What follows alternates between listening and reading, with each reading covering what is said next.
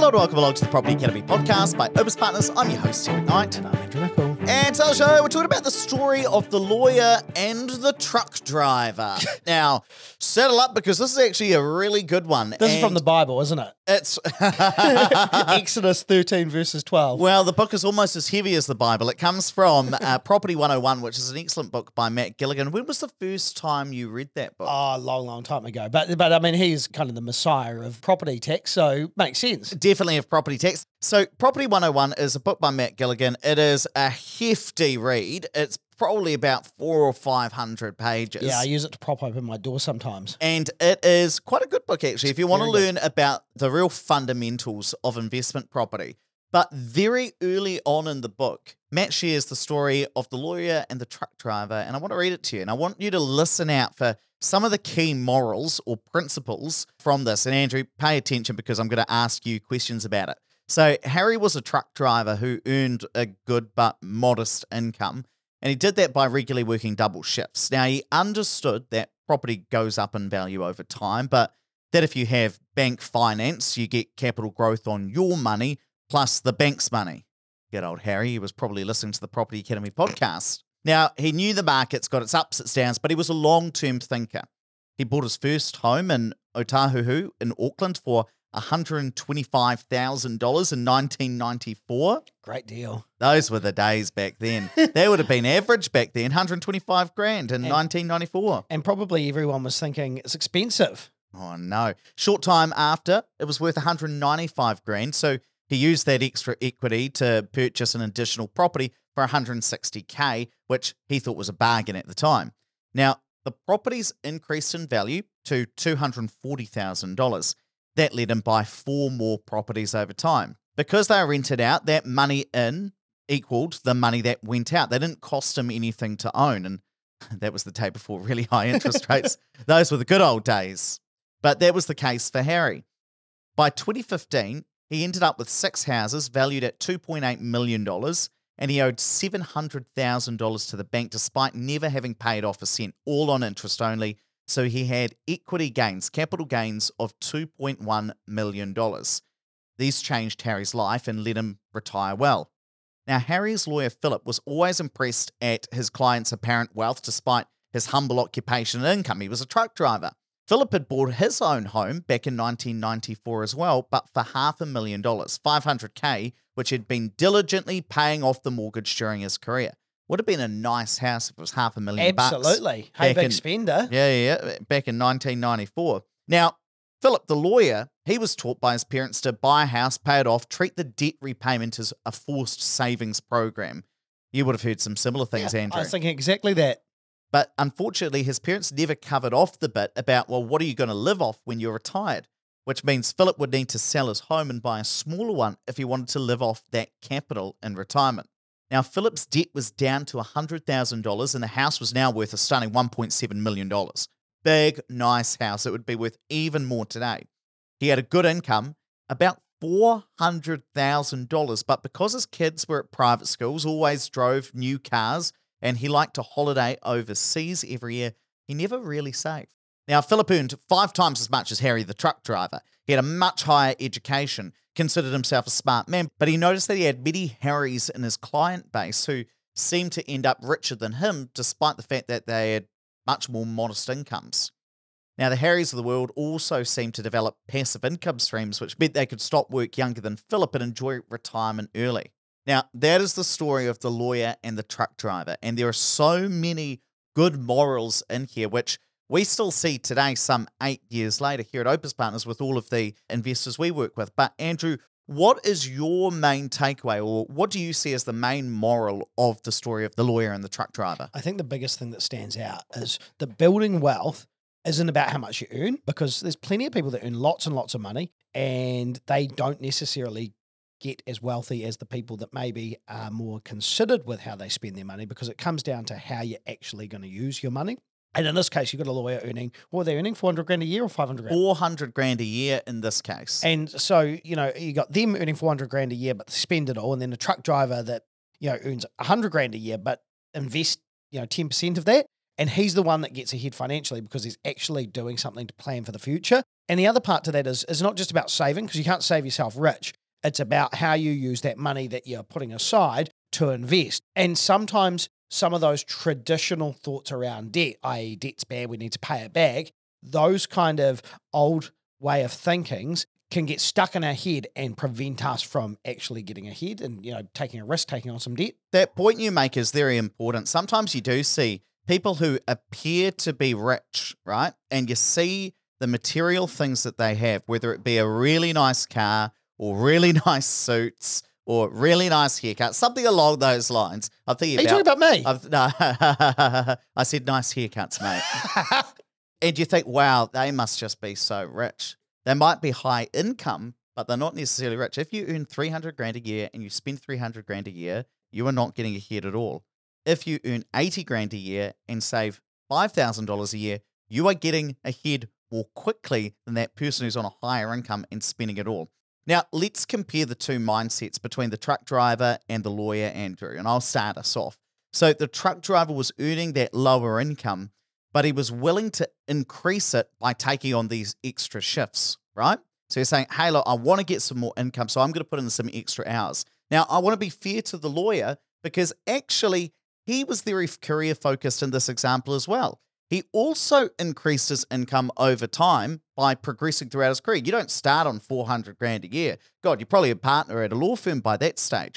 So he also would have been hardworking, but the big difference is in what they do next. So I don't want you to think, oh, well, the difference was the truck driver was hardworking and the lawyer wasn't. No, they're both hardworking. It's about what they do with the income they get through that work. What's the next big difference in the mindsets, Andrew? I think the truck driver, he was willing to just buy a modest house from the start. So so not tie up a huge amount of capital in his owner occupied property, 125,000. You take the lawyer on the other hand, they wanted the more lavish house and you know, they earn a big income so they probably thought they deserved that. And you know, if that's what makes you happy, that's fine. But it is going to hold you back from getting ahead financially because then you've got a whole lot of extra debt, personal debt that you're going to pay down and the property was 500,000 so four times more expensive than the truck drivers and I'm sure the truck driver was just as happy when he got home at night. And the big difference there is if you've got a large personal mortgage, that can take up a lot of your income, not just in terms of paying off the mortgage, but also in the bank size when they're questioning, well, can you afford to borrow even more money to go invest in property? The other big difference is in how they view debt. So the truck driver was willing to go into the bank and say, Give me more money. Let me borrow more money so I can go and purchase more investments. You see, the lawyer had a more conservative mindset here and said, No, I need to pay off my mortgage. That's what I've always been told. I've taken out a lot of debt. I need to get rid of it before retirement. So that's going to be my main focus. Whereas the truck driver saying, actually, I'm going to take out the right type of debt so I can go and buy some investment assets. Now, the truck driver was also able to take out more debt because he had more modest expenses. And you turn that to the other side of the lawyer. He had a high income, so thought, well, I can spend more, had overseas holidays every year, kids at private school, new cars. All of that affected his ability to borrow money, and that limited what he was able to invest with. Yeah, 400K sounds like a lot of income, but then by the time you pay your taxes, You're, down losing. to 250. Yeah, and then if you've got, say, three kids at private school, and I You're know some to- people, You're down to 150. Then an overseas holiday might be 30, say. So now you're down to 120. I think people easily forget how expensive private schools are. You know, easily 25 grand, and then you lump on all of the school trips and the fact they all need this computer for that and this iPad for that. It's funny then- you mention that because a few of my investors that I've been working with at the moment, you know, they've been saying, "Hey, I want to plan for that in the future." And the amount of cash that that takes when we put it into a plan is so significant that it really limits what you can do for yourself later on. That doesn't mean that nobody should send their kids to private school, but I think you really want to weigh up what that means. You know, if there's a perfectly good public school down the road that's going to cost you Thousand two, bucks a year. yeah, two grand a year by the time you pay for the uniforms, or three grand a year by the time you pay for the uniforms and, and the equipment uh, and your school trips and your donation to your school, it could be a better financial decision.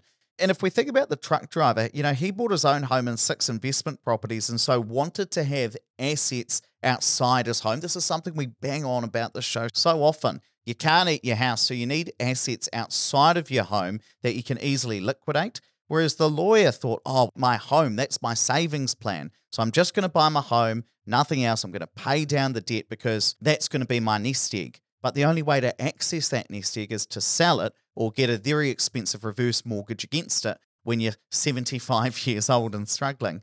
And there's one last big difference in the mindsets, Andrew, that we bang on on the show about a lot. Yeah, the truck driver was willing to sacrifice today so he could have a better tomorrow, whereas the lawyer wanted to live life today, but then ultimately his sacrifice will come later on. And that's probably going to come from working longer. That actually may not be a conscious mindset decision, but that's the unintended consequence of the actions he's taking. I think around this time of year, it's important to ask yourself, well, Think about your own actions and what you're doing, and what does that say about your mindset? Now, some of you are going to be totally happy. Yeah, hell yeah, I'm investing. I'm I've got lots of investment properties. I'm keen to grow my portfolio in 2024. That says that I'm really investment focused. That's cool. And some people might think actually maybe my actions are saying that I need to improve my mindset a little bit more when it comes to investing. And the other thing I like about the story is it reminds us that you know, us office workers, Andrew, we can easily get complacent. You know, if you're in a professional job, earning pretty good money, it's easy to just think about our careers. You know, I'm going to work hard in my job, I'm going to increase my income. And so in five years, I'm going to be okay. Or in 10 years, I'm going to be okay. Or someday, I'm going to be okay. But professionals need to make time to invest, whether you're a lawyer, whether you're a doctor. I mean, doctors working 12 hour shifts at the hospitals like six or seven days a week. You're working hard at your job, you're earning a good income, but you still need to think about investing outside of your career and how you're going to make money outside of your career because we can just get stuck in that day to day and never get around to it. Yeah, it's really interesting to me the number of people that say, I'm too busy to think about this now. Well, you're probably busy with your job. And unless you do something, you're always going to be busy with your job. And Andrew, what are you seeing at the moment? I always say to my property partners, and, and just based on the experience that I've had with investors, often it's a bit of a curse having a really high income because high income people can put in their head that they've got money and they've got time to think about this. But time is your friend when it comes to property investment or any kind of investing, because the longer you invest, the more fruitful the outcome. And I think it's really important, no matter what your income, to start thinking about it early so that you've got as long as possible to grow your wealth. It's really interesting that, you know, for me, some of the more successful investors are the ones that are on normal incomes, Eh, but they know that they've got no option other than to take action now, or they won't have a decent lifestyle later on. Whereas the people that have a really good income think, well, I can worry about this next year. Well, if you've got a good income as well, your biggest asset is going to be your income itself and your ability to borrow against it. And I think some people just don't take advantage of this. And so, my challenge to you guys is to ask yourself, well, are you in the truck driver mindset or are you in the lawyer mindset? Because in this example, not not beating up on some of the lawyers, by the way, there are a lot of lawyers who do invest, but the truck driver mindset in this story is definitely what you want to start to move towards. Because in this case, it was the truck driver who came out better off. And it's easy to look at this story and say, oh, yeah, but back then you could buy a house for $125,000 or $160,000. And of course, he made a lot of money because house prices went up so much. But are they really going to go up that much in the future? And if you're thinking like that, I think you're in the lawyer mindset. Because if you look at what the data is saying, you know, ANZ thinks that house prices are going to be 8.5% higher than they are today in two years' time. The Reserve Bank thinks that house prices are going to be 16% higher than they are today in three years' time. And Westpac, they released their forecast out to the end of 2030, and they're picking that in seven years, house prices will be 40% higher than they are today.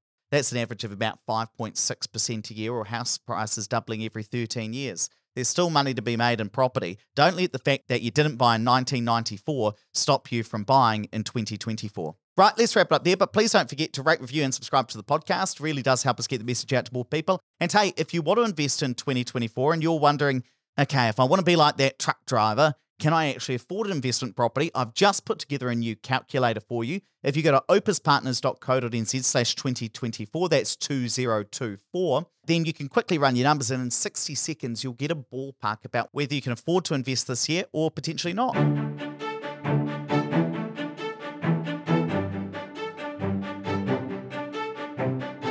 For listening to the Property Academy podcast. I'm your host, Tim McKnight. I'm Mitchell. We're going to be back again tomorrow with even more daily strategies, tactics, and insights to help you get the most out of the New Zealand property market.